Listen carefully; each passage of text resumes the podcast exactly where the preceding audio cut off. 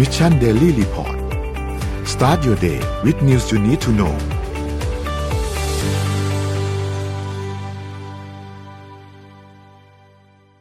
สวัสดีครับยินดีต้อนรับเข้าสู่ Mission Daily Report ประจำวันที่ 7 มีนาคม 2565 นะครับ วันนี้คุณอยู่กับเรา 3 คนตอน7โมงถึง8โมงเช้า สวัสดีพี่ปิ๊ก สวัสดีพี่เอ็มครับ สวัสดีค่ะ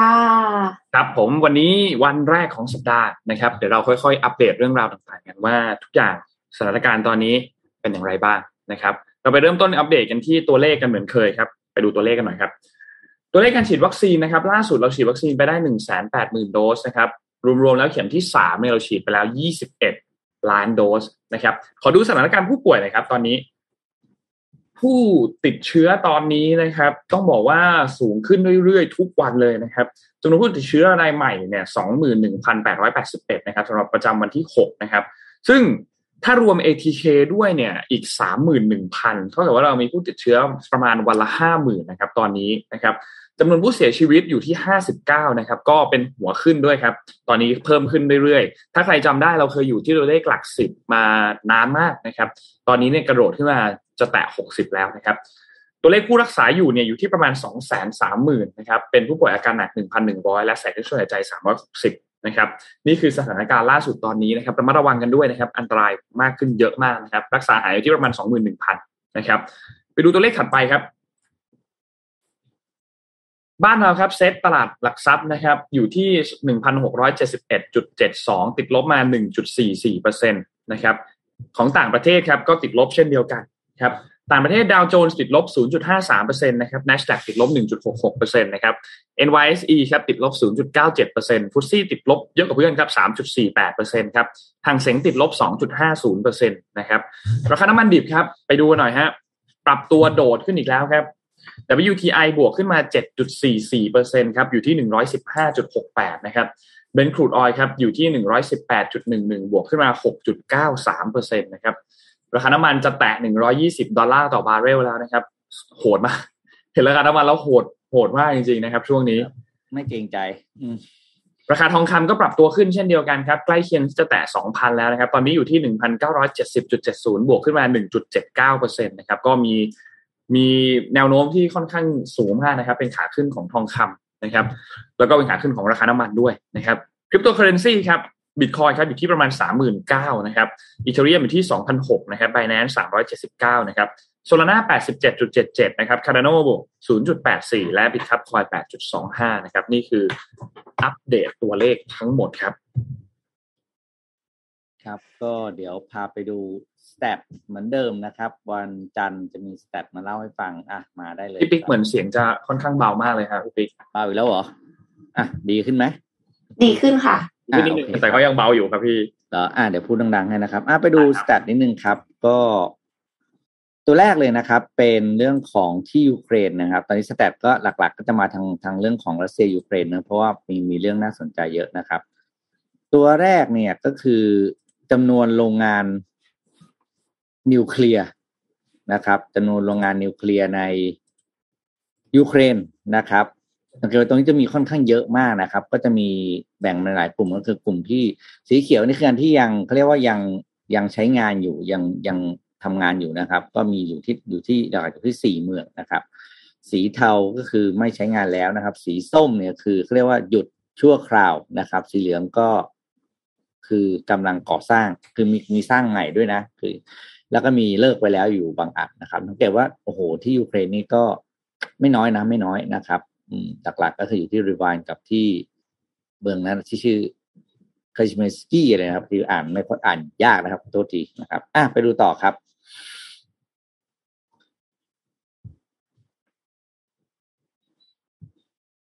อ้าเปลี่ยนเปล่าสไลด์เปลี่ยนไหมเอ่ยอ่าต่อมาครับพออ่าตอนนี้ปัจจุบันนี้ในเรื่องของผู้อพยพนะครับ ก็เป็นปัญหาหลักอันหนึ่งนะครับ แล้วสังเกตว่าปี เนี้ยที่มีเรื่องของรัสเซียยูเครนเนี่ยจำนวนผู้อพยพนะครับ ที่ต้องย้ายไปอยู่ประเทศอื่นเนื่องจาก มีสถานการณ์เนี่ยก็คือตอนนี้เนี่ยสะสมตั้งแต่วันที่ 24 กุมภาพันธ์จนถึงต้นเดือนมีนาคมที่ผ่านมาเนี่ยนะครับ ปัจจุบันคาดการณ์นี่อยู่แค่หนึ่งล้านคนเองนะ แต่พอมีสาเหตุมีเหตุการณ์ล่าสุดขึ้นมาเนี่ย ตอนนี้ คาดการณ์ว่ามีผู้อพยพชาวยูเครนเนี่ยกว่าห้าล้านคนนะครับ ที่อพยพไปอยู่ ประเทศต่างๆนะครับ ซึ่งถือว่าแบบเป็นสิบเปอร์เซ็นของทั้งปีของปี 2020แล้วนะ เพราะทั้งปี 2020 เนี่ยเขาอพยพมาอยู่ทั้งทั้งโลกเนี่ยอพยพอยู่ประมาณ 34.4 ล้านคนนะครับ ก็ถือว่าเป็นเรื่องใหญ่จริง ๆ นะครับ ใหญ่มากๆจริงที่ที่ยูเครนตอนนี้นะครับอะต่อมาครับ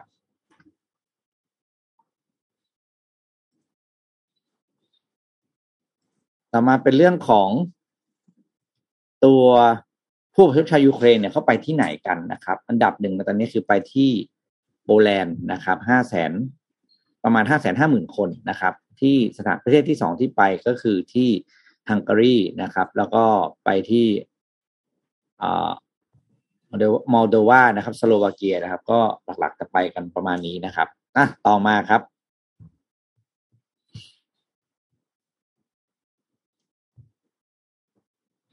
ทำไมภาพมันค่อนข้าง delay เนาะอ่าอีกมุมหนึ่งที่น่าสนใจก็คือ ปัจจุบันนี้เนี่ย มีนักเรียนต่างชาติไปศึกษาต่อที่ยูเครนก็ไม่น้อยนะครับ แล้วก็นักเรียนคนอินเดียไปเรียนต่อที่ยูเครนเนี่ย เยอะ เป็นเป็นชาติที่เยอะที่สุดนะครับ ที่ไปเรียนต่อที่ยูเครนจะเห็นว่าเรียนประมาณประมาณยี่สิบเปอร์เซ็นต์ของนักเรียนทั้งหมดนะครับ เป็นชาเป็นเป็นนักศึกษาชาวอินเดียนะครับ ต่อมาครับ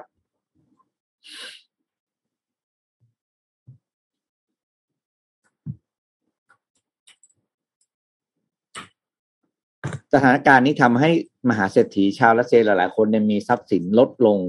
มากจริง ๆ นะครับ ก็หลายคนนะครับ ลดลงหลักหลายพันล้านดอลลาร์นะครับ ก็ถือว่าเหตุการณ์นี้เนี่ยกระทบไปกับทุกวงการนะครับไม่ว่าจะเป็นเรื่องของเศรษฐกิจอะไรต่าง ๆ นะครับรวมถึงทรัพย์สินของคนรวย ๆ ทั้งหลายนะครับแม้กระทั่งตัววลาดิเมียร์ปูตินเองเนี่ยก็ถูกคาดการณ์ทรัพย์สินของเขาลดลงกว่า 4.5 พันล้านเหรียญสหรัฐนะครับ ในช่วงตั้งแต่เกิดวิกฤตครั้งนี้นะครับ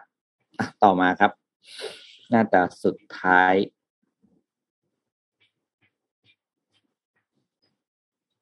นี่ทำไมอะอ๋อ ยังไม่สุดท้าย อันนี้ดูเรื่องของ Import นะครับรัสเซีย Import สินค้าบริจากที่ไหนบ้างนะครับ อันดับหนึ่งที่จีนนะครับ อันดับสองคือเยอรมนีอันดับสามคือเบลารุสนะครับสี่ที่สหรัฐอเมริกาค่อนข้างน้อยนะครับสหรัฐแล้วก็ ตามปกติเนาะรัสเซีย import จากสหรัฐอเมริกาค่อนข้างน้อยอะไปดูตัวต่อไปครับตัวต่อไปเป็นเรื่องของการ export ครับรัสเซียส่งออกไปที่ไหนบ้างนะครับอะขึ้นมาเลยนะครับทำไมรัสเซีย export ไปที่จีนนะครับ เป็นจีนเป็นคู่ค้าหลักของรัสเซียนะอันดับสองคือเนเธอร์แลนด์สามเยอรมนีสี่เบลารุสนะครับเกี่ยวกับมูลค่า export ยังห่างไกลกว่า import มากนะครับเพราะเศรษฐกิจของรัสเซียเนี่ยขึ้นพาขึ้น พึ่งพากับการนำเข้าเป็นหลักนะครับอะต่อมาครับอีกอันหนึ่งอันนี้เป็นเรื่องของอ่านี่ import นะรัสเซีย import อะไรเข้ามานะครับ ก็อันดับหนึ่งที่รัสเซีย import เข้ามานะครับ ก็คือตัว เครื่องยนต์เครื่องจักรนะครับ แล้วก็อะไหล่ต่างๆนะครับ โดยประเทศ Import หลักๆ ก็คือมีญี่ปุ่นนะครับ เยอรมนีแล้วก็จีนนะครับ อันดับสองคือเรื่องของเครื่องจักรอุตสาหกรรมนะครับ อันดับสามคือเครื่องไฟฟ้านะครับ แล้วก็เรื่องของเครื่องใช้ไฟฟ้าขนาดเล็กนะครับ อันดับสี่คืออุปกรณ์ยาทางการแพทย์ต่างๆ อันดับห้าอุปกรณ์การสื่อสารแล้วก็ consumer electronics นะครับ สุดท้ายครับ อันนี้เป็นเรื่องที่น่าสนใจมากที่สหรัฐอเมริกามีการสำรวจว่า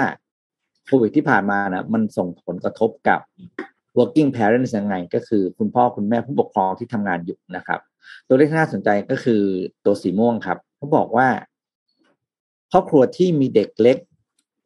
หรือเด็กอายุต่ำกว่าสิบปีเนี่ย ได้รับผลกระทบกับการทำงาน หรือแม้กระทั่งต้องเรียกว่า leaving the workforce ก็คือลาออกจากงานเลยเนี่ย สูงกว่าผู้หญิงสูงกว่าพ่อแม่ทั่วไปนะครับ อยู่ห้าเปอร์เซ็นตนะครับ คือ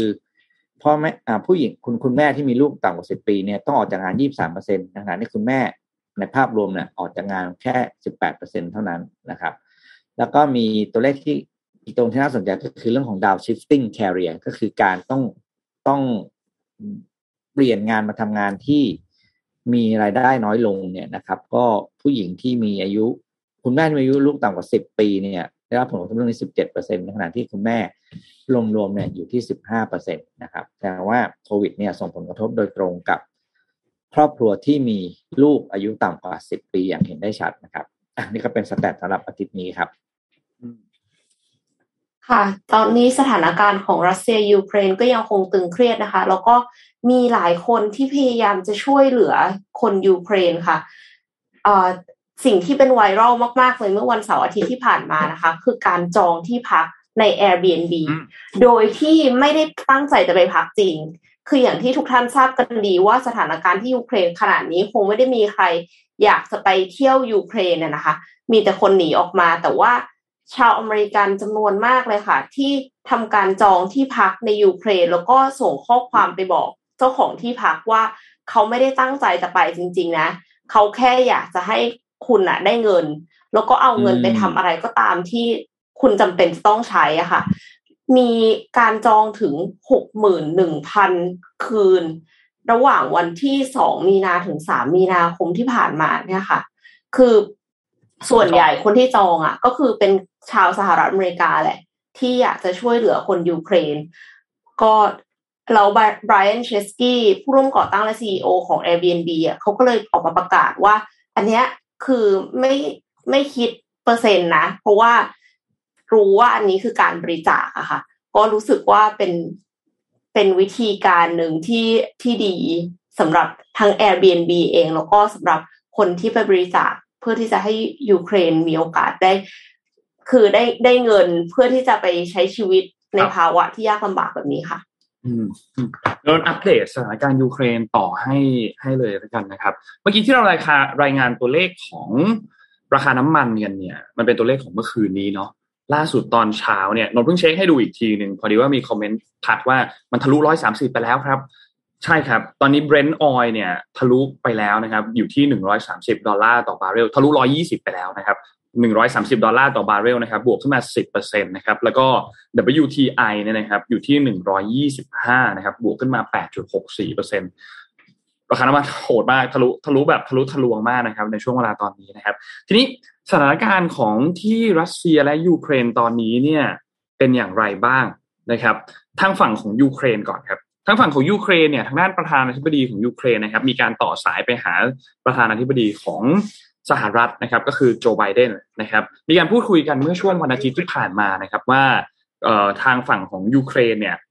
ขอการสนับสนุนทางการเงิน แล้วก็ขอให้มีการคว่ำบาตรรัสเซียเพิ่มขึ้นนะครับ เพราะว่าตอนนี้ยูเครนกำลังเผชิญกับการโจมตีที่รุนแรงมากยิ่งขึ้นอีกนะครับ โดยประเด็นที่พูดถึงเนี่ยส่วนใหญ่จะเป็นประเด็นเกี่ยวกับเรื่องของความมั่นคงนะครับ การสนับสนุนทางการเงินต่างๆ ความคว่ำบาตรต่างๆนะครับ ทางวลาดิเมียร์เซเลนสกี้เนี่ยมีการทวีตออกมานะครับ ซึ่ง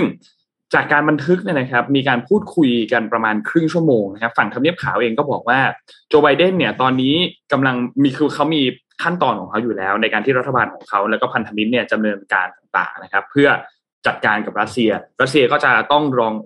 เขาเรียกว่ารับมือกับต้นทุนที่เพิ่มขึ้นจากการรุกรานไปที่พื้นที่ของยูเครนนะครับ นอกจากนี้เองนะครับ ฝั่งของเอกชนเนี่ยนะครับโจไบเดนก็พูดถึงเรื่องนี้เหมือนกัน ไม่ว่าจะเป็นเรื่องของวีซ่า มาสเตอร์การ์ดนะครับที่ระงับการดำเนินการในรัสเซียหลังจากที่บุกยูเครนไปเมื่อวันที่ 24 กุมภาพันธ์ แต่ตรงนี้ต้องโน้นนิดนึงนะครับ เพราะว่าหลังจากที่มาสเตอร์การ์ดกับวีซ่าแบนในรัสเซียไปเรียบร้อยแล้วเนี่ยฝั่งของธนาคารรัสเซียตอนนี้มีข้อมูลรายงานออกมาบอกว่า พยายามหาทางที่จะเชื่อมระบบกับ Union Pay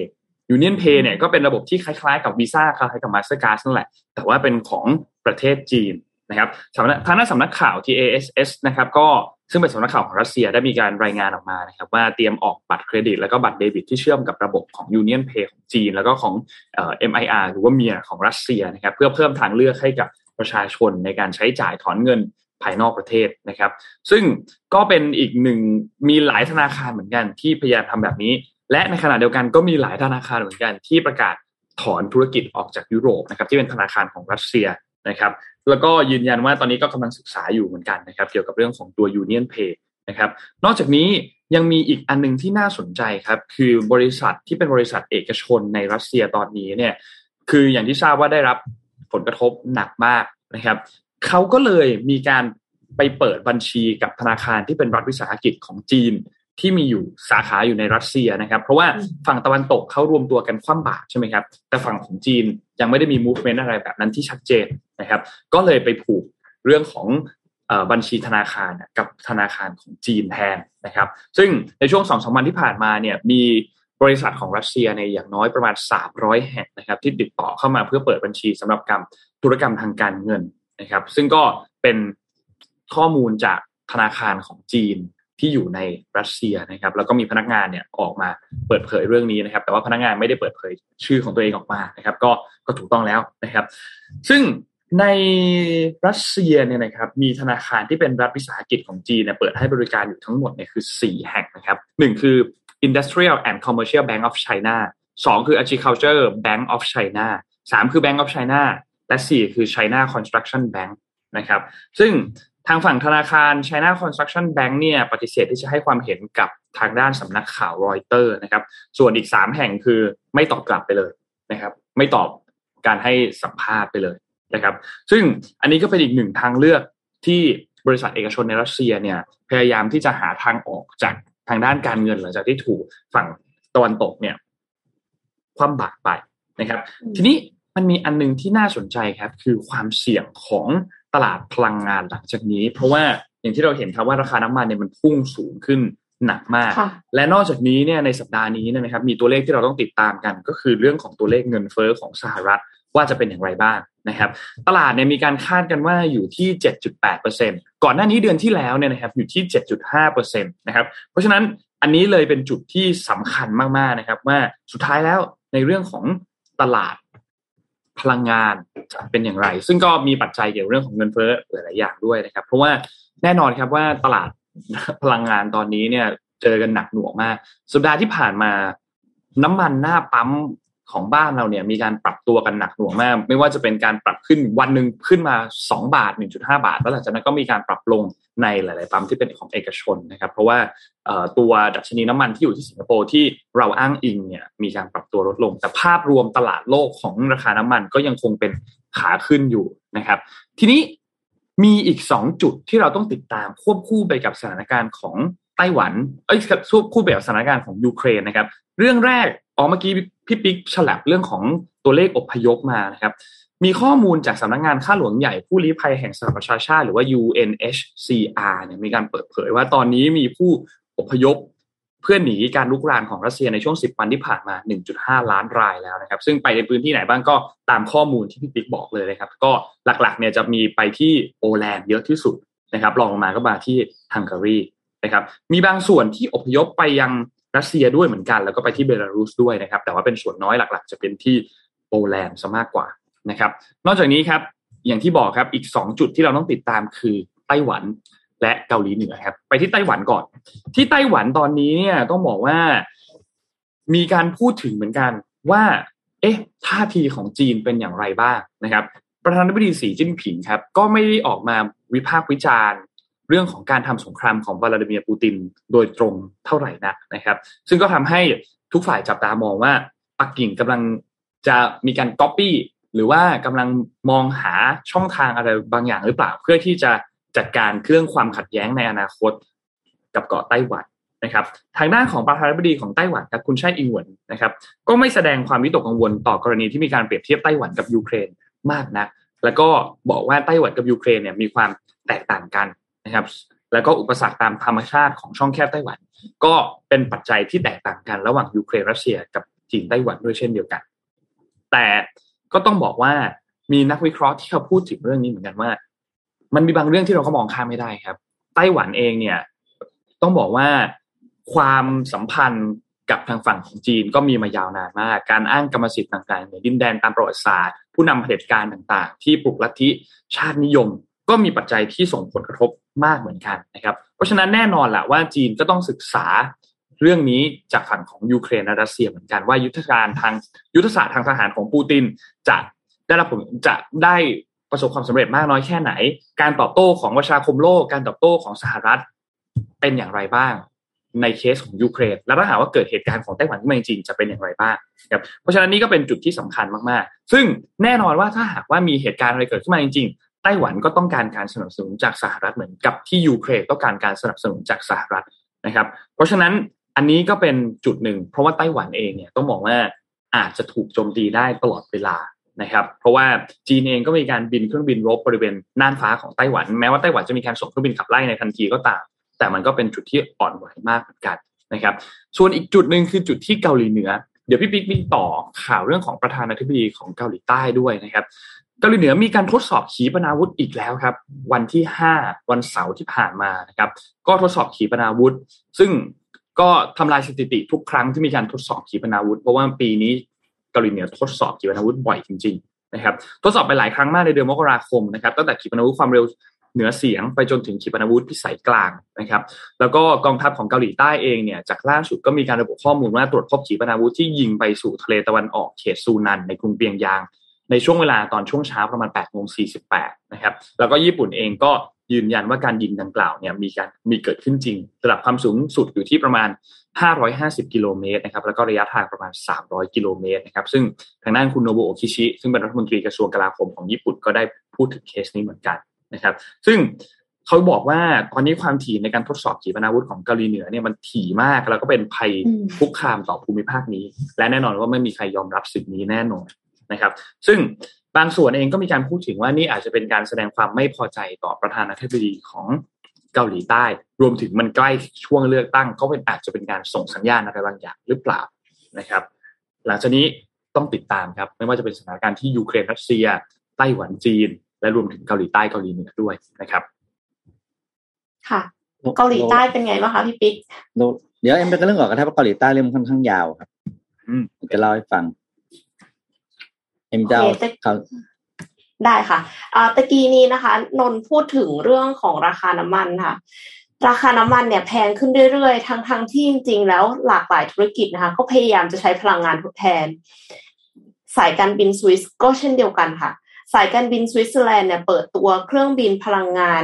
แสงอาทิตย์คำว่าเพิ่งเครื่องบินพลังงานแสงอาทิตย์เนี่ยไม่ใช่ว่าติดโซลาร์เซลล์ทั้งเครื่องเราบินขึ้นไปได้นะคะ อันเนี้ยคือ มันคือพลังงานที่เป็นน้ำมันก๊าซค่ะ จะเป็นน้ำมันก๊าซที่เป็นกลางทางคาร์บอน โดยผ่านการแปลงพลังงานจากดวงอาทิตย์เป็นเชื้อเพลิงของเหลว ใช้แสงอาทิตย์เข้มข้นในการสร้าง carbon neutral kerosene นะคะ สายการบิน Swiss International Airlines เนี่ยทำสิ่งนี้ได้เนื่องจากว่าร่วมมือกับกลุ่มพลังงานเชื้อเพลิงสังเคราะห์ กลุ่มเนี้ยชื่อว่า Synhelion Synhelion เนี่ย เคยเป็นส่วนหนึ่งของ Swiss International Technology แต่ว่าตอนเนี้ย spin off มาแล้วนะคะ ก็เปิดเผยว่าน้ำมันก๊าซแสงอาทิตย์ ซึ่งเป็นกลางทางคาร์บอนรุ่นใหม่เนี่ยเป็นทางเลือกทดแทนของเชื้อเพลิง fossil fuel ซึ่งประหยัดกว่าแล้วก็เป็นมิตรต่อสิ่งแวดล้อมมากกว่า โดยโรงงานผลิตเชื้อเพลิงแสงอาทิตย์แห่งแรกของโลกเนี่ย จะถูกสร้างขึ้นภายในปีนี้ที่ประเทศเยอรมนีค่ะ แล้วก็ เริ่มใช้งานอย่างเป็นทางการ เริ่มต้นปี 2023 นอกจากนี้ยังมีการผลิต ยังตั้งว่าตั้งโรงงานเพิ่มเติมที่ประเทศสเปนด้วยเช่นเดียวกันค่ะ ก็ถือว่าเป็นนิมิตหมายอันดีนะคะสำหรับสำหรับการรักษาสิ่งแวดล้อมของธุรกิจสายการบินค่ะ อืม เมื่อกี้พี่เอ็มพูดถึงเรื่องของอพลังงานใช่ไหมครับ นนมีพลังงานจากฝั่งของอีลอนมัสท่าทีของอีลอนมัสที่ทวีตพูดถึงเหมือนกัน เอามาฝากกันครับอีลอนมัสก็ทวีตมาเมื่อวันที่ห้านะครับเขาบอกว่า คือเขาเขาก็ไม่อยากพูดอย่างนี้หรอก แต่เราต้องเพิ่มกำลังการผลิตของ oil and gas ให้สูงที่สุดในทันที อันนี้คือพูดถึงกำลังการผลิตของที่สหฝั่งของสหรัฐนะครับ เพราะว่าตอนนี้เนี่ยมันสถานการณ์มันหนักหน่วงมาก แน่นอนเขาก็ทวีตต่อมาอีกอันหนึ่งว่า มันคงส่งผลทางลบต่อเทสลาแต่ว่า ตัวพลังงานที่เป็นพลังงานยั่งยืนอย่างพลังงานไฟฟ้าเนี่ยมันไม่สามารถที่จะตอบสนองอย่างทันทีกับการส่งออกตัว oil and gas ของฝั่งรัสเซียที่หายไปได้นะครับเพราะฉะนั้นก็มีการออกมาเรียกร้องให้ฝั่งสหรัฐเพิ่มกำลังการผลิตขึ้นมาเหมือนกันนะครับก็รอจับตาดูครับการผลิตน้ำมันของฝั่งสหรัฐรวมถึงกลุ่ม o p e c OPEC Plus นะครับว่าจะมีการเพิ่มกำลังการผลิตหรือเปล่าตอบสนองกับราคาน้ำมันที่สูงขึ้นในช่วงนี้นะครับเพราะว่าหนักหน่วงจริงๆนะครับ มันคงไปได้อีกไกลอะและยังไปได้เรื่อยๆนะเราเคยมีราคาน้ำมันสูงสุดน่าจะปีสองพันเจ็ดป่ะที่เขาเคยมีเรคคอร์ดอะที่แบบขึ้นไป ตอนนี้ที่ที่สูงทุกวันนี้ยังไม่สูงที่สุดนะครับ อืมเคยเคยมีเราเคยผ่านราคาน้ำมันที่สูงกว่านี้มาละช่วงหนึ่งแต่เป็นช่วงสั้นๆเนาะต้องต้องกลับกลับไปหาสถิติดีลองหาดูผมพี่เคยเห็นใครสักคนทำทำอินโฟกราฟิกออกมาครับ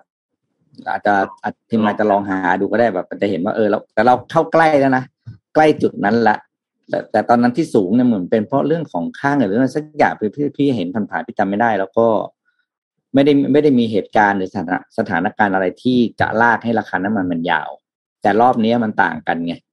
รอบนี้มันมีเรื่องของอ่าวิกฤตสงครามยูเครนรัสเซียเข้ามา ซึ่งครับยังไม่มีท่าทีว่าจะจบช่วงสุดสัปดาห์ที่ผ่านมาครับ อันจะมีคลิปอันหนึ่งที่เป็นคลิปของปูตินให้สัมภาษณ์ มีใครได้ดูไหมยังไม่เห็นครับไม่ได้ดูค่ะโอ้โหเป็นคลิปที่ดีมากมีแล้วก็ผมพี่ก็ได้เพื่อนเขาส่งต่อมาทางไลน์เนอะแล้วก็เราก็ไม่รู้ที่มาว่าคลิปนั้นเนี่ยเป็น เอ่อ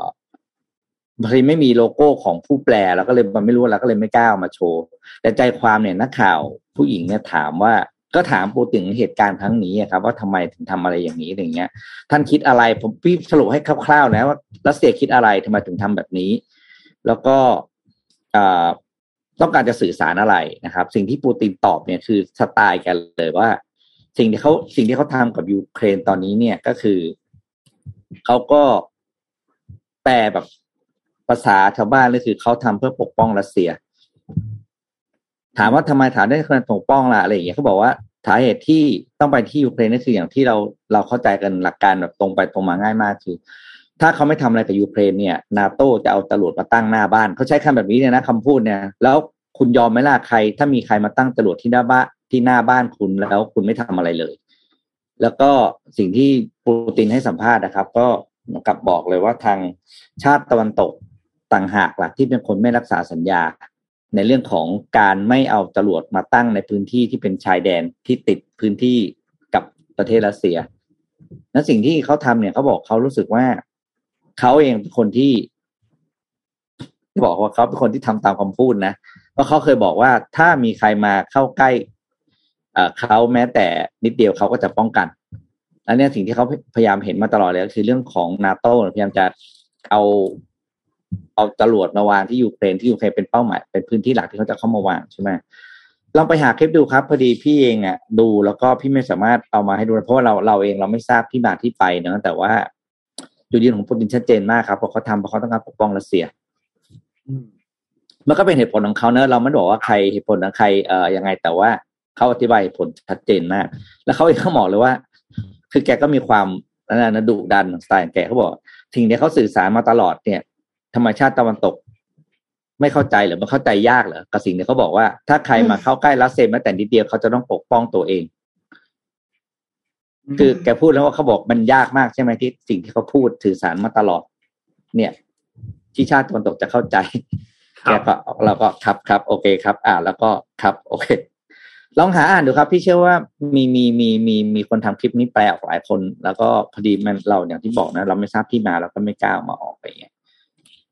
มีคนบอกว่าหาในติ๊กต็อกได้ค่ะอ่าแต่พี่ยังมีคลิปนี้อยู่นะครับ พอดีเราก็อย่างที่บอกนะ เดี๋ยวเดี๋ยวมีปัญหาเรื่องของลิขสิทธิ์เป็นคลิปแล้วก็มีคนแปลเป็นไทยให้อะไรอย่างเงี้ยครับอะไปดูที่เกาหลีใต้กันบ้างนะครับ ตอนนี้เนี่ยออย่างที่เรารู้กันนะว่าวันที่ 9 มีนาคมก็คือวันพุธนี้นะครับ ประเทศเกาหลีใต้เนี่ยจะมีการเลือกตั้งประธานาธิบดีนะครับ ครั้งที่ครั้งใหม่นะครับ เนื่องจากผู้นำคนเดิมเนี่ยก็คือ อ่าโอ้ลืมชื่อ ตอนแรกก็จำชื่อได้แต่ว่าลืมไปละนะครับแต่อ่านรัสเซีย อ่ามุนแจอุนนะครับอ่ากำลังจะพ้นภาระตำแหน่ง คือที่เกาหลีใต้จะมีกฎหมายข้อหนึ่งก็คือ ผู้นำจะดำรงตำแหน่งได้สมัยเดียวห้าปีแล้วก็ไม่สามารถต่ออายุได้นะครับก็จะต้องมีการเลือกตั้งใหม่ทุกครั้งนะครับ อ่าเล่าให้ฟังไปเรื่อยๆเป็นเป็นทีละช็อตนะครับเพราะมีรายละเอียดค่อนข้างเยอะ ครั้งแรกเนี่ยมีผู้สมัคร อยู่สี่คนนะครับในภาพนี้นะครับ แล้วก็ปัจจุบันนี้เนี่ยเหลือแคนดิเดตอยู่แค่สองคนเท่านั้นนะครับ ก็คืออ่าคนซ้ายนะครับ คนซ้ายเนี่ยพี่ขอใช้คำว่าคุณลีแล้วกันนะ เพราะว่าชื่อจะจะจะเรียกง่ายกว่าเนาะนะครับ แล้วก็อ่าคนที่สองเนี่ยถอนตัวไปแล้วนะครับ คนที่สามเป็นผู้หญิงก็เป็นแคนดิเดตที่นะครับเป็นเป็นเป็นพักเล็กเนาะก็เรียกว่าไม่อยู่ในไม่อยู่ในเขาเรียกว่าไม่อยู่ใน ภาวะการแข่งขันแล้วล่ะคือคะแนนห่างไกลมากนะครับ แล้วก็คนขวาเนี่ยนะครับคุณยุนนะครับ ก็เป็นมาจากพรรคฝ่ายค้านนะครับ โดยคนแรกเนี่ย คุณลีแจมุงเนี่ยนะครับ เป็นอดีตผู้ว่าการรัฐ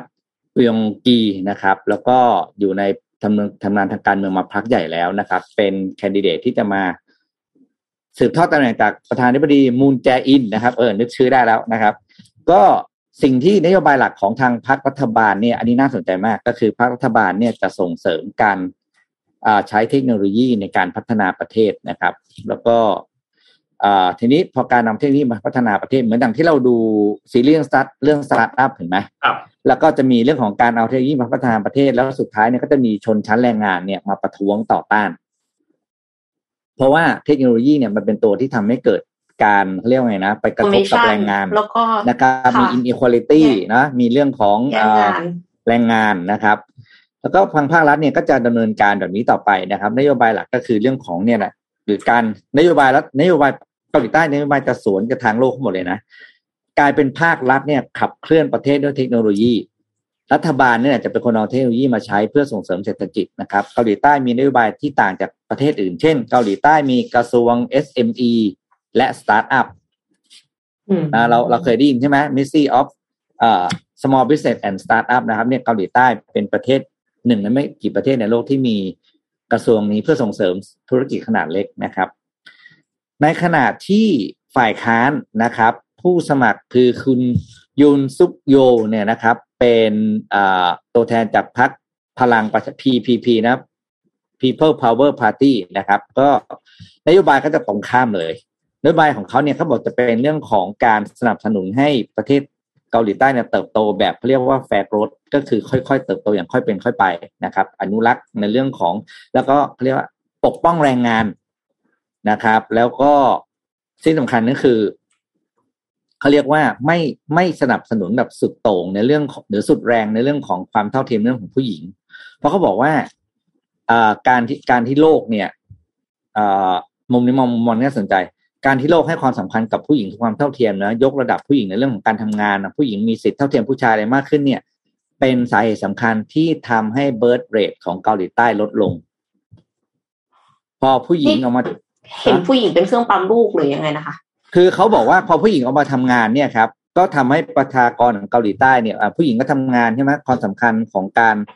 เอ่อก็ก็ลดลดจำนวนเด็กเกิดอะเนอะว่าพอคนมาทำงานใช้ชีวิตข้างนอก แล้วก็มีภาระมากขึ้นอะไรต่างๆ เนี่ยก็ไม่ได้เป็นแม่บ้านเหมือนเดิม ไม่ได้เป็นเอ่อใช้ชีวิตแบบแบบเป็นในฐานะแม่บ้านเหมือนโครงสร้างเดิมของเกาหลีของเกาหลีใต้หรือผู้หญิงเอเชียในหลายในหลาย ๆประเทศ พอเบิร์ตเลดคืออย่างเรียวสองมุมเนี่ยมันมันเป็นเรื่องของการแก้ไขปัญหาโครงสร้างทางสังคมในระยะยาวทั้งคู่ครับ เกาหลีใต้ตอนอย่างที่เรารู้ว่ามีปัญหาเรื่องของอ่าเขาเรียกว่าสังคมผู้สูงอายุมานานแล้ว จะเขาพักเนี้ยพักฝ่ายค้านก็มองว่าถ้ายังปล่อยให้เป็นแบบนี้ต่อไปเนี่ยอีกหน่อยเกาหลีใต้ก็จะเต็มไปด้วยคนแก่แล้วสุดท้ายประเทศก็จะเดือดร้อน ขณะที่พรรครัฐบาลบอกว่าอ่าแม้ว่าการที่จะให้เทคโนโลยีเข้ามาขับเคลื่อนประเทศแล้วจากผลกระทบกับแรงงานนั้นเหตุผลนั้นถูกต้องนะครับ แต่ว่าผลกระทบนั้นจะเป็นผลกระทบระยะสั้น เพราะในที่สุดแล้วเนี่ย จากการทดลองทำนโยบายนี้มาประมาณสิบปีเนี่ย คือการเทคโนโลยีมาขับเคลื่อนประเทศเนี่ย มันสามารถเพิ่ม ผลเขาเรียกว่า productivity ให้กับภาคเศรษฐกิจของของเกาหลีใต้เนี่ยอยู่ที่สามสิบเจ็ดถึงสี่สิบสามเปอร์เซ็นเพราะฉะนั้นการที่เอาเทคโนโลยีเข้ามาใช้จะผลมีผลดีกับเศรษฐกิจในระยะยาว เขาบอกรัฐบาลไม่ต้องการให้คนเกาหลีทำงานหนักแบบแบบอะไรนะเขาเรียกเอ่อเป็นร้อยชั่วโมงต่อสัปดาห์อะไรอย่างเงี้ยนะครับเขาไม่ต้องการอะไรแบบนั้น เขาต้องการให้คนเกาหลีใต้ทำงานที่ห้าสิบแปดชั่วโมงต่อสัปดาห์สูงสุด ก็ถือว่าเป็นจำนวนการทำงานที่ที่มากพอแล้วสำหรับคนรุ่นใหม่นั้นสังเกตว่าสองคนเนี่ยพูดแน่นอนแหละคือการแก้ปัญหาเชิงโครงสร้างในระยะยาวทั้งคู่แต่มาจากคนละมุมนะครับ ตอนนี้ผลโพลนะครับ ก็ฝ่ายค้านดูจะนำนิดหน่อยนะครับ ก็อย่างที่ขึ้นอย่างฝากรับเอารูปผลโพลขึ้นมาให้ดูแล้วกันครับ เป็นชาร์ตของทางที่เขาทำสำรวจมา ก็มีหลายโพลเนาะ สรุมา ฝ่ายค้านดูจะนำนิดๆนะครับ ดูจะนำนิดๆแล้วก็เอ่อต้องรอดูวันพุธนี้ว่าจะเป็นอย่างไรนะครับ เพราะว่าเอ่อมันก็เป็นสิ่งที่ต้องให้คนเกาหลีใต้นี่แหละ เป็นผู้เลือกกันเองว่าจะเป็นอย่างไรนะครับอะเล่าให้ฟังประมาณนี้ ก็ดูนโยบายเขาก็ถือว่ามีมุมมองที่ต่างกันชัดเจนนะครับ แล้วก็ อย่างที่เราก็เป็นเรื่องของการเมืองนะครับ ก็คือ ถ้ารัฐบาลเข้ามาแนวหนึ่งอะอีกฝั่งหนึ่งหรือว่าหรือว่าคู่แข่งทางทางการเลือกตั้ง ก็ต้องมานโยบายที่มันตรงกันข้าม แต่ว่าโยงไปสู่จุดที่ได้ผลดีกับประเทศ แต่ว่ามันอาจจะมาจากคนละมุมเท่านั้นเองครับ อืม อืม ตอนนี้เขาเลือกตั้งล่วงหน้าเนี่ยเลือกเลือกไปแล้วเนาะเลือกไปแล้วเลือกไปสองทีแล้วครับมเลือกไปแล้ว แล้วก็กำลังจะเลือกตั้งในวันพุธนี้ใช่ไหมครับ วันที่เก้า อืมอืมเก้านี้จะเป็นสนามใหญ่เลือกตั้งวันเลือกตั้งจริงนะครับ ก็อืมรอติดตามดูครับ พูดถึงเรื่องเลือกตั้งครับ เราไปดูโพลของนิด้าโพลกันหน่อยฮะเลือกตั้งอืมผู้ว่ากทมล่ะ เป็นอย่างไรบ้างนะครับ เมื่อวานนี้เนี่ยมีโพลของนิด้าโพลออกมานะครับเขาก็สำรวจความคิดเห็นครับ เปิดเผยผลสำรวจเรื่อง อยากได้ใครเป็นผู้ว่ากทม อันนี้เป็นการสำรวจครั้งที่ 11 แล้วนะครับ มีการสำรวจกันตั้งแต่วันที่ 28 กุมภาพันธ์มาจนถึงวันที่ 2 มีนาคมในปี นี้ปี 65 นะครับ จากประชาชนที่มีอายุ 18 ปีขึ้นไป แล้วก็มีสิทธิ์เลือกตั้งในกรุงเทพมหานครนะครับ ก็กระจายไปทุกการศึกษาทุกอาชีพทุกรายได้นะครับจำนวน 1,313 ตัวอย่างนะครับ ก็ผลเป็นอย่างไรนะครับ จากผลสำรวจนะครับ บุคคลที่ ทางด้านประชาชนจะเลือกให้เป็นผู้ว่ากทมอันดับหนึ่งนะครับร้อยอยู่ที่38.01%นะครับก็ยังคงเป็นคนเดิมครับ คือดรชัดชาติสิทธิพันธ์นะครับอืมอันดับที่สองนะครับ อยู่ที่สิบสามจุดสี่ศูนย์เปอร์เซ็นตนะครับ ก็ยังไม่ตัดสินใจนะครับ บอกว่ายังเลือกไม่ได้นะครับ อันดับที่สามครับ อยู่ที่สิบเอ็ดจุดเจ็ดสามเปอร์เซ็นบอกว่าเลือกพลตำรวจเอกอัศวินขวัญเมืองนะครับ ก็คือผู้ว่ากทมคนปัจจุบันนะครับ อันดับที่สี่ครับอยู่ที่แปดแปดสามเปอร์เซ็นครับ อยู่ที่บอกว่าจะเลือกดรวิโรธลัคนาอนาดิศรนะครับลัคนาอดิศรนะครับของพรรคก้าวไกลนะครับและอันดับที่ห้าครับอยู่ที่แปดจุดหกหนึ่งเปอร์เซ็นจะเลือกดรสุชาติชวีสุวรรณสวัสดิ์นะครับก็คือจากพรรคประชาธิปัตย์นะครับ อันดับที่หกเนี่ยบอกว่าอยู่ที่ห้าจุดห้าหกเปอร์เซ็นซึ่งเยอะนะบอกว่าจะไปกาแต่จะโหวตโนนะครับและอันดับที่เจ็ดครับยังคงระบุว่าเป็น ต้องการที่จะเลือกผู้สมัครจากพรรคเพื่อไทยนะครับอยู่ที่สี่จุดสองเปอร์เซ็นตนะครับสามจุดเปอร์เซ็นอันดับแปดบอกว่าจะเลือกคุณรสนาโตสิทธิ์ตระกูลนะครับ และอันดับที่เก้าบอกว่าจะไม่ไปลงเลือกนะครับ และอันดับที่สิบอกว่าจะเลือกผู้สมัครจากพรรคพลังประชารัฐนะครับ แล้วก็มีอีกประมาณสองเปอร์เซ็นเกือบเกือบสามเปอร์เซ็นที่บอกว่าจะเลือกจากทางด้านของพรรคอื่น ๆนะครับ ก็มีพรรคกล้าพรรคไทยสร้างไทยพรรคไทยพรรคดีนะครับ แล้วก็มีพรรคไทยศรีวิไลนะครับ ซึ่งถ้าเทียบกันแล้วเนี่ยนะครับ กับครั้งที่สิบอันนี้เป็นการสำรวจครั้งที่สิบเอ็ดใช่ไหมครับ ครั้งที่สิบเนี่ยต้องบอกว่า ผู้ที่ระบุว่าพลตรวจเอกอัศวินขวัญเมือง แล้วก็ดรสุชาชวีเนี่ย แล้วก็ไปลงคะแนนไม่เลือกใครเนี่ย ทั้งหมดนี้เนี่ยมีสัดส่วนที่ลดลงนะครับ แล้วก็ส่วนที่บอกว่าจะเลือกดรชัดชาติ บอกว่าจะเลือกดรวิโรธแล้วก็จะเลือกคุณรสนาโตสิตระกูลเนี่ยมีสัดส่วนที่เพิ่มขึ้นนะครับ ก็น่าสนใจ นะครับ ทีนี้เขาก็เลยแบ่งเป็นเขตครับ ว่าแล้วแต่ละเขตคิดว่าจะเลือกใครนะครับ ถ้าเป็นกรุงเทพกลางนะครับ บอกว่า 30%เลือกชัดชาตินะครับ ถ้าเป็นกรุงเทพใต้นะครับ 97%บอกว่าเลือกดรชัดชาตินะครับ ถ้าเป็นกรุงเทพเหนืออันดับหนึ่ง27%บอกว่าเลือกดรชัดชาตินะครับ แล้วก็กรุงเทพตะวันออก 62%บอกว่าเลือกดรชัดชาตินะครับ และ ขตกรุงทนเหนือ อันดับหนึ่ง18%บอกว่าเลือกดรชัดชาติ และเขตกรุงทนใต้นะครับ20%บเปอร์เซ็นบอกว่าเลือกดรชัดชาตินะครับ อันดับหนึ่งจากในพื้นที่ของทุกเขตกรุงเทพก็ยังคงเป็นเสียงของดรชัดชาติที่นำมาเป็นอันดับหนึ่งอยู่ในโพตอนนี้ครั้งที่11ของนิดาโพนะครับ ก็รอติดตามดูครับว่าเราจะได้เลือกตั้งกันเมื่อไหร่นะครับ แต่จากข้อมูลที่ทางด้านของฝั่งรัฐบาลแจ้งออกมาเนี่ย ก็ในเดือนนี้เดือนหน้าจะมีการยื่นเรื่องแล้ว แล้วก็น่าจะได้หย่อนบัตรกันเนี่ยในเดือนพฤษภาคมที่จะถึงนี้นะครับ ก็เข้าใกล้การเลือกตั้งมากขึ้นเรื่อยๆแล้วนะครับ อีกไม่ถึงสองเดือนแล้วล่ะ ถ้าจะให้พูดกันนะครับ ประเด็นคือถ้าไม่มีเลือกเนี่ย รัฐบาลเขาจะตอบ หรือให้เหตุผลว่ายังไงนะทำไมถึงไม่เลือกสักทีอะอืมแต่เลือกแหละคือเนี่ยเขายืนยันมา อืมอืมเพราะมันนานมากแล้วนะครับครับก็ ก็เป็นจุดแรกนะของของการเลือกตั้ง แล้วก็รอดูว่าปีนี้จะมีเลือกตั้งอะไรตามมาอีกหรือเปล่า เนาะเพราะว่าแหมกระแสแล้วอันตอนนี้เนี่ย ฟังมาเยอะเหลือเกิน ครับฟังมาเยอะจริง ๆ ก็อะรอดูแล้วกันเอาเอาเอาทีละขั้นนะเราประชาชนนะเอาทีละเรื่อง เอาผู้ว่ากรุงเทพก่อนครับ อืมโอเคค่ะเอ่อเราฟังข่าวกันมาเยอะแล้วนะคะ แล้วก็รู้สึก ตึงเครียดกันมาหลายวันเนาะแต่ว่าวิธีหนึ่งของผู้หญิงที่จะหายเครียดเนี่ยคือการช้อปปิ้งแล้วก็ผู้ชายก็เหมือนกันฮะ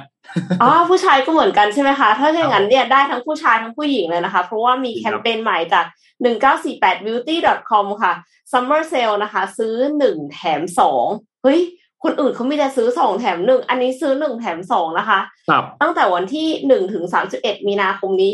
อ้าวแล้วทำไมถึงเพิ่งมาบอกล่ะคะ โอเค ต้องต้องบอกเลยว่าสินค้าบางรายการมีจำนวนจำกัดนะคะ แล้วคือแคมเปญมันเริ่มไปก่อนหน้านี้แล้วด้วยอะ่ะ เพราะฉะนั้นก็คือซื้อก่อนมีสิทธิ์ก่อนต้องรีบแล้วนะคะ ที่สำคัญเลยคือซื้อหนึ่งแถมสองยังไม่พอ ยังซื้อครบเก้าร้อยได้รับของแถมเพิ่มมูลค่าห้าร้อยสี่สิบสี่บาท แล้วก็ซื้อครบหนึ่งพันเก้าร้อยสี่สิบแปดบาทเนี่ย รับของแถมมูลค่า หกร้อยห้าสิบเจ็ดบาท แล้วก็คือหนึ่งในนั้นก็คือ หมอนอันนี้ด้วยนะคะ แล้วก็มีของแถมอีกมากมาย จัดหนักจัดเต็มเลยค่ะ เข้าไปดูได้ที่เว็บไซต์ 1948beauty.com นะคะ เฉพาะเดือนมีนาคมนี้เท่านั้น สินค้าที่ร่วมรายการเนี่ย มีเยอะมากเลยนะคะ ไม่ว่าจะเป็นกันแดดนะคะ SPF 50 เนี่ย ราคา 159 บาท แล้วก็มีลิปด้วย มีแป้ง translucent powder นะคะ คือเอ็มเข้าไปดูแล้วมันมีเยอะมากจนแบบ ไม่รู้ว่าจะเริ่มจากตรงไหนก่อนเลยมีเซเลนีด้วยแล้วก็มีมาส์กด้วยคือมีผลิตภัณฑ์หลายอย่างมาก แล้วเวลาลดนี่คือลดกันแรงจริง ๆ แรงแบบที่ซื้อก่อนหน้านี้เสียใจอะค่ะ เออก็ก็ไปซื้อตุนกันได้นะคะ คือกว่าจะลดอีกไม่รู้เมื่อไหร่ไม่รู้เมื่อไหร่เนี่ยตอนนี้เราควรจะไปซื้อตุนกันก่อนค่ะ เราต้อง เริ่มออกไปข้างนอกกันแล้วใช่ไหมคะหมายถึงว่าบางที่ work from home บางที่ก็ไม่ work from home แต่จริงๆ work from home ก็ต้องแต่งหน้า ถ้าไม่แต่งหน้าเปิดกล้องออกซูมก็เครียดหลายหลายหลายหลายซูมคือคนจะไม่เปิดกล้องกันเลย เข้าใจว่าอาจจะอยู่บ้านแล้วไม่ได้แต่งหน้านะคะ ดังนั้นตอนนี้เนี่ยเป็นโอกาสของคุณแล้วที่จะซื้อเครื่องสำอางแล้วก็สวยในซูมค่ะเออคือสวยในซูมก็ได้ สวยในของจริงก็ได้ ไม่ได้จำเป็นจะต้องสวยในซูมอย่างเดียว ค่ะ แล้วเอ็มขอต่อที่เรื่องของเทคโนโลยีสักนิดนึงค่ะไหนๆพูดถึงว่าเกาหลีใต้เนี่ยเขาส่งเสริมเทคโนโลยีเนาะแล้วจริงๆ entertainment เนี่ยก็เป็นอีกอย่างหนึ่งที่สำคัญมากๆของเกาหลีใต้ แล้ว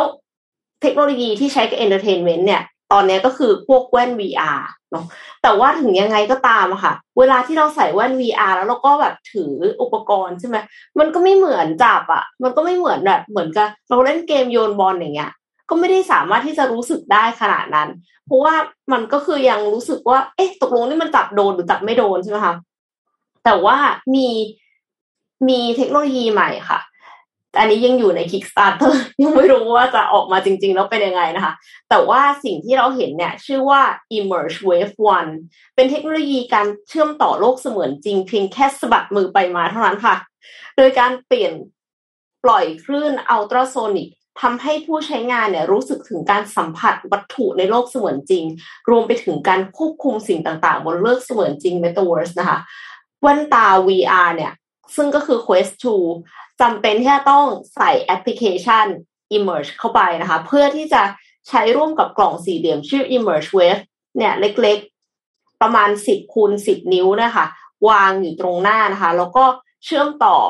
เข้าสู่โลกเสมือนจริง โดยเทคโนโลยีคลื่นอัลตราโซนิกที่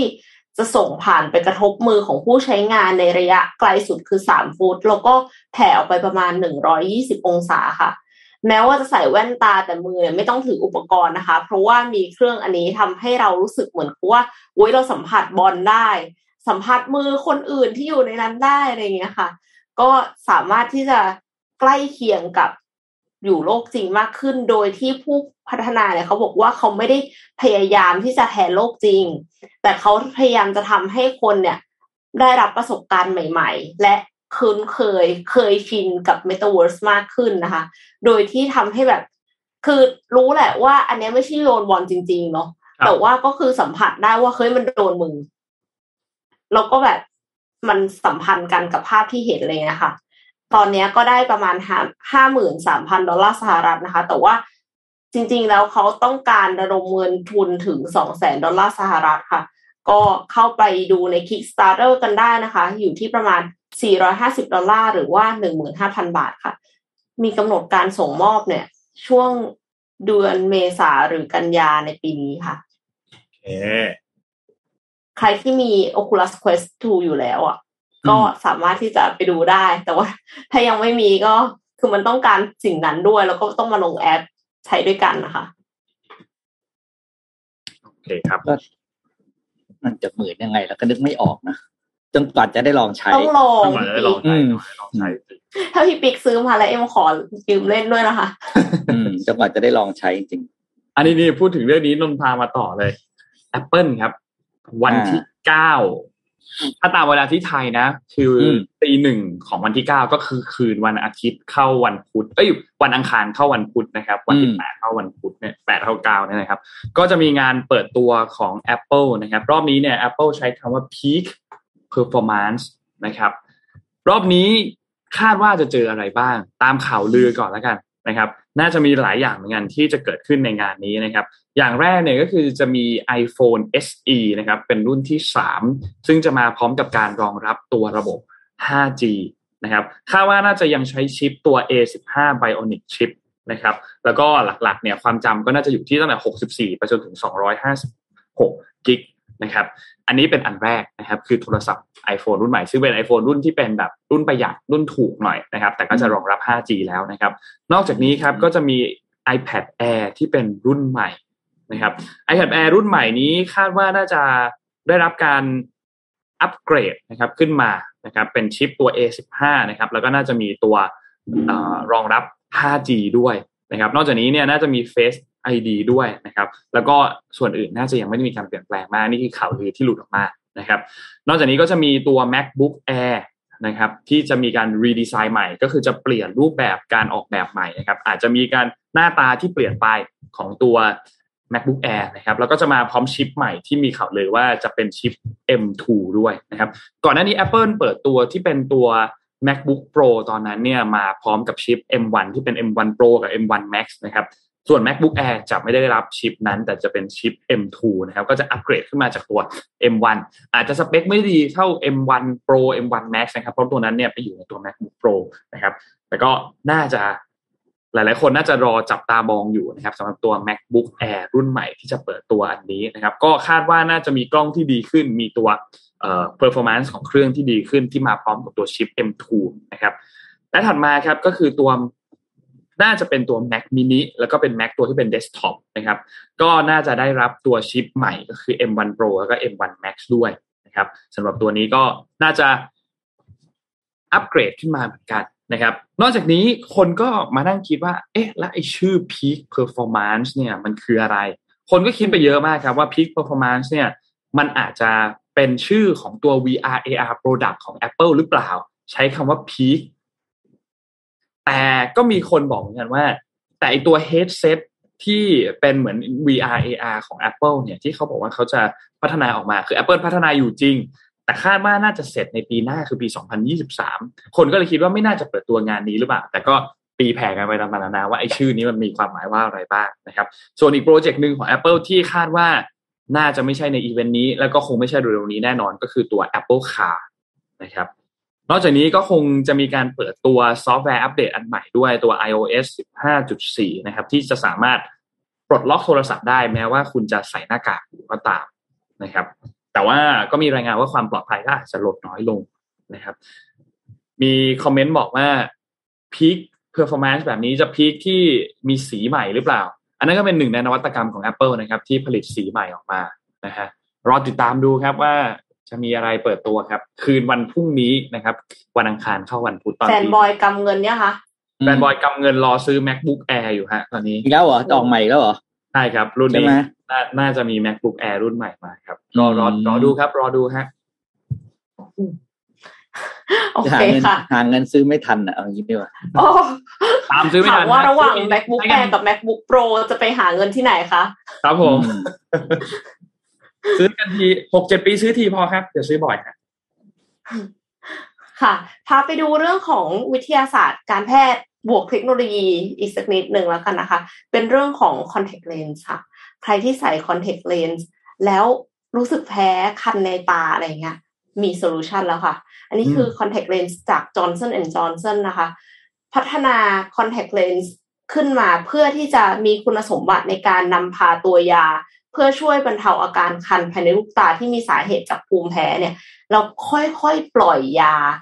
เข้ามาในลูกตาด้วยนะคะ contact lens อันนี้ก็คือ a q v i l ภายใต้เทคโนโลยี TerraVision with ketotifen โดยในตัว contact lens เนี่ย จะมีตัวยาแก้แพ้ ketotifen อยู่ เนื้อเลนส์จะค่อยๆ ปล่อยตัวยาขอโทษค่ะ ออกมาช้าๆ แล้วก็ช่วยบรรเทาอาการคันและลด ความระคายเคืองได้ไม่กี่นาทีหลังมีอาการนะคะ แล้วก็อยู่ได้นานถึงสิบสองชั่วโมงเลย ดังนั้นก็คืออยู่ได้ตั้งแต่ตอนเช้าตอนถึงตอนจะนอนเลยค่ะ แล้วก็ได้รับการรับรองในประเทศแคนาดาและญี่ปุ่นแล้วด้วยนะคะ แต่ว่ากำลังยื่นขอ FDA ในสหรัฐอเมริกาค่ะ เพื่อยืนยันว่าเป็น contact lens ที่ปลอดภัย แล้วก็สามารถใช้บรรเทาอาการภูมิแพ้ขึ้นตาได้ น่าสนใจมากค่ะ แต่ว่าไม่รู้ว่าจะเป็นยังไงนะคะ คือกลายเป็นว่าพอหลังจากเรื่องวัคซีนอะ ก็มีความระแวง Johnson and Johnson นิดหน่อย แต่จริง ๆ เขาก็ทำอย่างอื่นที่มันมีประโยชน์มาก ๆ เป็นนวัตกรรมออกมาก่อนหน้าเนี้ย คือก็ไม่ไม่ควรจะไปตัดสินเขาที่ความผิดพลาดอาจจะแค่ครั้งเดียวอะไรเงี้ย ก็เป็นเทคโนโลยีที่ถ้าใครใส่คอนแทคเลนส์แล้วมีอาการระคายเคืองตา ก็เลยต้องหยุดใส่คอนแทคเลนส์ไปเนี่ย ต้องติดตามค่ะ อืมนี่นนท์นนท์ก็เป็นคนหนึ่งที่ใส่คอนแทคเลนส์นะแต่นนท์ไม่ค่อยคันไหมไม่คันนนท์ไม่ไม่ไม่ไม่ไม่คัน อาจจะเพราะว่าไม่ได้แพ้ด้วยแหละ ไม่ได้แพ้ด้วยโชคดีโชคดีโชคดีใช่ครับ ไม่แพ้ไม่แพ้แล้วแต่ว่าเวลาคันก็เนี่ยโชคดีมีความโชคร้ายครับ เพราะว่าไปตรวจตามาแล้วไม่สามารถที่จะทำเลสิกได้เอ้าทำไมอะม่านเหมือนม่านตาหรืออะไรสักอย่างมันบางเกินไป เพราะว่าการที่เราทำเลสิกคือมันจะต้องขูดอืม เขาเรียกว่าอืมตัวม่านตาชั้นหรือต้องสักส่วนหนึ่งอะออกไปแต่ว่าของนนท์มันบางเกินไปแล้วสายตานนท์มันสั้นเยอะนะครับ ก็ไม่สามารถทำได้หมอบอกว่าอีกสองสามปีลองมาตรวจอีกทีหนึ่งก็มีความเป็นไปได้ว่ามันอาจจะเปลี่ยนแปลงก็รอดูครับหมอจะบอกว่าตอนนี้ค่าทำของนนท์ยังแพงไม่พอยังทำไม่ได้ ไม่เอาสิพี่เป๊กว่าว่าให้มีเทคโนโลยีอะไรใหม่ ๆ ที่แพงพอก่อนแล้วก็นนท์ค่อยไปทำอะไรเงี้ย ครับผมเอ้ยตายตายตายอะเดี๋ยวพี่ปิดท้ายที่ เสียมเรียบเนาะเสียมเรียบป่าไปดูการพัฒนาเมืองของเขาระหว่างช่วงโควิดนะครับ เราคุยกันในรายการหลายครั้งมากนะปีที่แล้วว่าช่วงที่โลกมีโควิด เนี่ย เป็นโอกาสดีที่สุดแล้วที่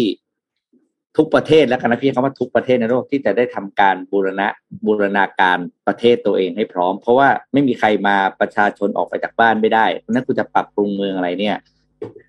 มันคือช่วงเวลาที่ดีที่สุดแล้วใช่ไหมครับ ก็ นี่ครับมีตัวอย่างให้เห็นแล้วก็คือ City of เสียมเรียบนะครับ หรือเมืองเสียมเรียบที่เป็นเมืองหน้าด่านที่จะเข้าไปเที่ยวนครวัดใช่ไหมนะครับ ทางเสียมเรียบเนี่ยได้พัฒนาเมืองโดยใช้งบประมาณกว่าห้าหนึ่งร้อยห้าสิบล้านเหรียญสหรัฐ ในการพัฒนาเมืองเสียมเรียบให้เป็นเมืองที่พร้อมสำหรับการต้อนรับนักท่องเที่ยวที่จะกลับมาหลังจากที่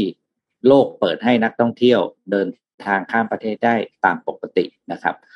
คือโครงการพัฒนาเมืองเสียมเรียบเนี่ยทำเสร็จไปตั้งแต่เดือนมกราคมที่ผ่านมานะครับ สิ่งที่ประชาชนและเมืองเสียมเรียบได้มีอะไรบ้างนะครับหนึ่งคือถนนใหม่ 38 เส้นนะครับ ทางเท้าปรับปรุงใหม่ ทางเท้าในรูปนี้นะครับ ดูคุ้นๆตอนแรกถ้าดูตอนแรกคิดว่าทางเท้าบ้านเรานะรูปทางเท้านี่คือเหมือนกันเลยแบบสไตล์เดียวกันอะเราไม่ว่ากันนะครับนะมีถนนใหม่ 38 เส้นนะ ทางเท้าใหม่นะครับ การ ตีเส้นอ่าเขาเรียกนะทาสีเลนจักรยานบนถนนนะครับรวมถึงเรื่องของการจัดระเบียบในเรื่องของการขายของริมทางนะครับ แล้วก็เรื่องของการวางระบบอินฟราสตรักเจอร์ต่างๆ เพื่อให้เมืองเนี่ยพร้อมจะต้อนรับนักท่องเที่ยวอย่างเต็มที่นะครับโดยโครงการพัฒนาเมืองเสียมเนี่ยนี่คือแค่เฟสแรกนะครับ เป็นเฟสแรกเริ่มต้นของโครงการเสียมเรียบ master plan ซึ่งเป็นโครงการพัฒนาเมืองระยะยาว 15 ปีนะครับ โดยเมืองนี้เนี่ย ถูกกำหนดให้เป็นเมืองยุทธศาสตร์ในการสร้างรายได้เข้าประเทศนะครับ โดยตั้งเป้าว่าจะมีนักท่องเที่ยวไปเที่ยวเมืองเสียมเรียบเนี่ยถึง 7.5 ล้านคนภายในปี 2035 นะครับ ปัจจุบันมีอยู่ประมาณ 4.8 ล้านนะครับ คือจะกล่าวว่าจะก้าวกระโดดมากนะครับ แล้วโครงการนี้เนี่ยจะช่วยสร้างงานสร้างอาชีพกว่า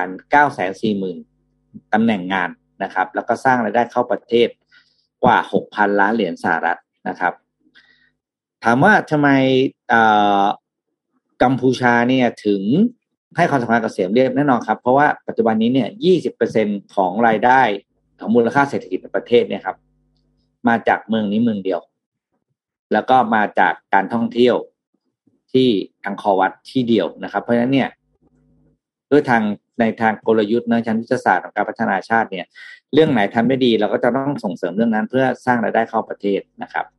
ก็ สิ่งที่จะเกิดขึ้นตามมาหลังจากนี้นะครับ ก็คือการวางระบบ infrastructure เพิ่มเติมนะครับ ในเรื่องของการวางระบบเครือข่ายอินเทอร์เน็ตอะไรต่างๆนะครับ แล้วก็เรื่องของการพัฒนา landscape ของเมืองนะครับ จัดผังเมืองใหม่สร้างโรงแรม สร้างร้านอาหารนะครับ การวางกฎระเบียบเรื่องของการ ทำธุรกิจ Travel Agency นะครับ การจัดระเบียบผับบาร์ร้านนวดอะไรต่างๆนะครับ แล้วก็จัดระเบียบใหม่หมดเลยนะครับ เพื่อเปิดรับให้เกิดการอ่าเขาเรียกว่าสร้างงานและก็พัฒนาเมืองอย่างเต็มรูปแบบนะครับก็เป็นเรื่องน่ายินดีนะครับ แล้วก็พี่เองพี่ก็ยังไม่เคยไปเที่ยวเนาะที่ที่นี่แล้วก็รู้สึกว่าการจะไปเที่ยว ต้องไปช่วงนี้แหละ เพราะว่าคุณจะถ่ายรูปอะไรได้สวยมากเพราะไม่มีคนเพราะว่าสถานที่นี้คือไปต้องไปถ่ายรูปจริงๆนะครับ ครับเออสวยมากค่ะพี่ปิ๊กแต่ว่าก็ร้อนมากเช่นเดียวกันเออไปนี่คือเออต้องแบบเอาอะไรนะสีจันทร์กันแดดไป เยอะๆเอาไปสักแบบเอาไปสักแพ็คหนึ่งอะแล้วก็ไปไปอาบก่อนนะครับ แต่เห็นเขาเห็นแผนทำทำถนนก็คือดี เพราะว่าแต่เดิมอะมันเป็นลูกอืมรังแล้วก็คือแดงมากตั้งแต่ตอนนั้นคือยังไม่ต้องอืมใส่หน้ากากเนาะแต่ว่าทุกคนอืมก็คือต้องเอาผ้าไปคลุมคลุมหมดเลยเหลือแต่ตา ตาก็ยังต้องใส่แว่นตา เพราะว่าแบบไม่อย่างนั้นนี่คือแดงหมดแน่นอนแล้วก็คือฝุ่นจะเข้าหน้าเข้าตาหมดเลยค่ะอืมอืมถ้าเขาทำถนนเนี่ย มันก็น่าไปขึ้นค่ะ อืมเพราะว่าเพราะว่าได้ยินกิตติศัพท์ว่า ห้ามไปหลังทานข้าวใหม่ๆนะนั่งรถก็ไหวเพราะว่าถนนเป็นลูกคลื่นมาก แต่น่าจะดีละ น่าจะดีละนะครับอะตอนนี้น่าจะครบถ้วนทวนเมื่อกี้พูดถึงอากาศร้อนฮะช่วงนี้อืมอากาศร้อนขึ้นจริงครับ ร้อนมากครับ อืมตอนโหสองวันที่ผ่านมาแดดโหดเหี้ยมมาก นี่นี่นนท์ก็เพิ่งอืมเมื่อวานนี้ก็เพิ่งไปซื้อแอร์ใหม่ครับแอร์อ่าอ่าแอร์เครื่องปัจจุบันนี่มันปีสองพัน แปดครับสิบสี่สิบสามสิบสี่ปีละก็เลยต้องต้องเปลี่ยนละฮะน้องน้องแอร์เริ่มงองแงแล้วฮะแล้วเข้าช่วงหน้าร้อนแบบนี้ก็เปลี่ยนก็ดีมันจะได้ประหยัดแอร์มากขึ้นดูช่วงหลังๆ นี้พอไปดูว่าจะซื้อแอร์อะไรแล้วเทคโนโลยีของแอร์มันดีขึ้นนะมีพวกเรื่องของอืมอินเวอร์เตอร์เรื่องอะไรต่างๆเนี่ยก็ดีมากขึ้นเยอะเหมือนกันนะครับประหยัดไฟมากขึ้นครับ ก็โดยเฉพาะช่วงช่วงร้อนๆอย่างนี้เราเปิดแอร์กันเยอะอะแล้วรวมถึงอยู่บ้านทั้งวันด้วยนะครับ ก็ คิดว่าน่าจะเป็นการลงทุนที่คุ้มค่านะครับหลายๆท่านก็อืมน่าจะเรียกช่างแอร์มาจัดการล้างแอร์จัดการเติมอ่าน้ำยาแอร์หรือเปล่าก็น่าจะผมคิดว่าน่าจะมีการจัดการกันบ้างแหละ ช่วงนี้นะฮะก็ต้อนรับอากาศร้อนครับ แล้วก็ต้อนรับ PM 2.5 ด้วยนะครับ หนักหน่วงเหมือนกันช่วงนี้นะครับ วันนี้คิดว่าน่าจะครบถ้วนนะครับ เออตุ๊กตาสมมูลนี่หมดหรือยังอะ สมมูลมาตอบไปสิหมดหรือยังอะไม่แน่ใจว่าหมดหรือยัง เห็นมีคนเอาตุ๊กตาสมมูลไปใส่แว่น VR ด้วยแหละ ใส่แว่น VR ก็ต้องใช่ใช่ก็ต้องซื้อ ซื้อเอ emerge อ่า wave one ให้ให้สมมูลเล่นด้วยหรือเปล่าคะครับผมอืมแต่ก่อนหน้านั้นต้องมีสมมูลก่อน อืม ใช่ครับ ใช่ครับ ไม่แน่ใจไม่แน่ใจว่าหมดหรือยังนะฮะ สมมูลไม่มาด้วยวันนี้นี่สมมูลเงียบๆไปนะฮะ สมมูลยังไม่ตอบนะสครัมบยังมูลไม่ไม่พักร้อนอยู่หรือเปล่าคะเห็นตอนมาอ๋อนี่นี่นี่สมมูลก็ตอบอยู่ตอบในอยู่แต่ยังยังไม่ตอบอยู่อยู่ในแบบว่า อ่างน้ำแบบว่าไปพูอยู่ลในกาล่าหรือเปล่าอยู่ในอะไรจากุซซี่อย่างเงี้ยนะฮะสมมุติสมมุติเลียแผลใจอยู่แมนยูแพ้เมื่อคืนอ๋อเออเนาะก็อืมแสดงความเสียใจกับแฟนแมนยูและรวมถึงลิเวอร์พูลด้วยนะครับ ที่เมื่อวานนี้เชียร์แมนยูนะครับก็อืมอืมขอแสดงความเสียใจด้วยนะครับแมนซิตี้อัดไปสี่หนึ่งเมื่อคืนนี้นะครับ วันนี้ขอบคุณ ทุกทุกท่านมากนะครับ และขอบคุณ SCB ครับผู้สนับสนุนแสนใจดีของเรานะครับ ขอบคุณ SCB มากๆนะครับ ขอบคุณ Defonte ด้วยครับ premium skincare for men อยู่หน้าดูดี หน้าดูเด็กใครก็เดาอายุไม่ถูกนะครับ ภายใต้แนวความคิด Future Biotechnology for Men Skin นะครับหาซื้อได้แล้วครับ ตามช่องทาง e-commerce ต่างๆ Shopee Lazada JD Central We Love Shopping แล้วก็ d e f o n t e 296 com นะครับและขอบคุณดีน่าโทนิวครับ น้ำเต้าหู้ออร์แกนิกหอมอร่อยดีกับสุขภาพให้คุณออร์แกนิกได้ทุกวัน อยู่ข้างหลังพี่เอ็มตรงนี้เลยนะครับ มีสองสีนะครับ สูตรธรรมดาแล้วก็มีสูตรน้ำตาลน้อยด้วยนะครับ ก็ฝากดีน่าโทนิวไว้ด้วยนะครับ และสุดท้ายขอบคุณท่านผู้ฟังทุกๆท่านนะครับ นี่สมมูลมาแจ้งแล้วครับว่าตุ๊กตาสมมูลหมดแล้วหมดแล้วนะครับ จะมีทำใหม่หรือเปล่ายังไม่รู้นะครับ ก็รอติดตามดูนะครับ วันนี้ขอบคุณทุกท่านมากครับ แล้วพบกันใหม่อีกครั้งหนึ่งในวันพรุ่งนี้วันอังคารครับ สวัสดีครับ สวัสดีค่ะ Mission Daily Report start your day with news you need to know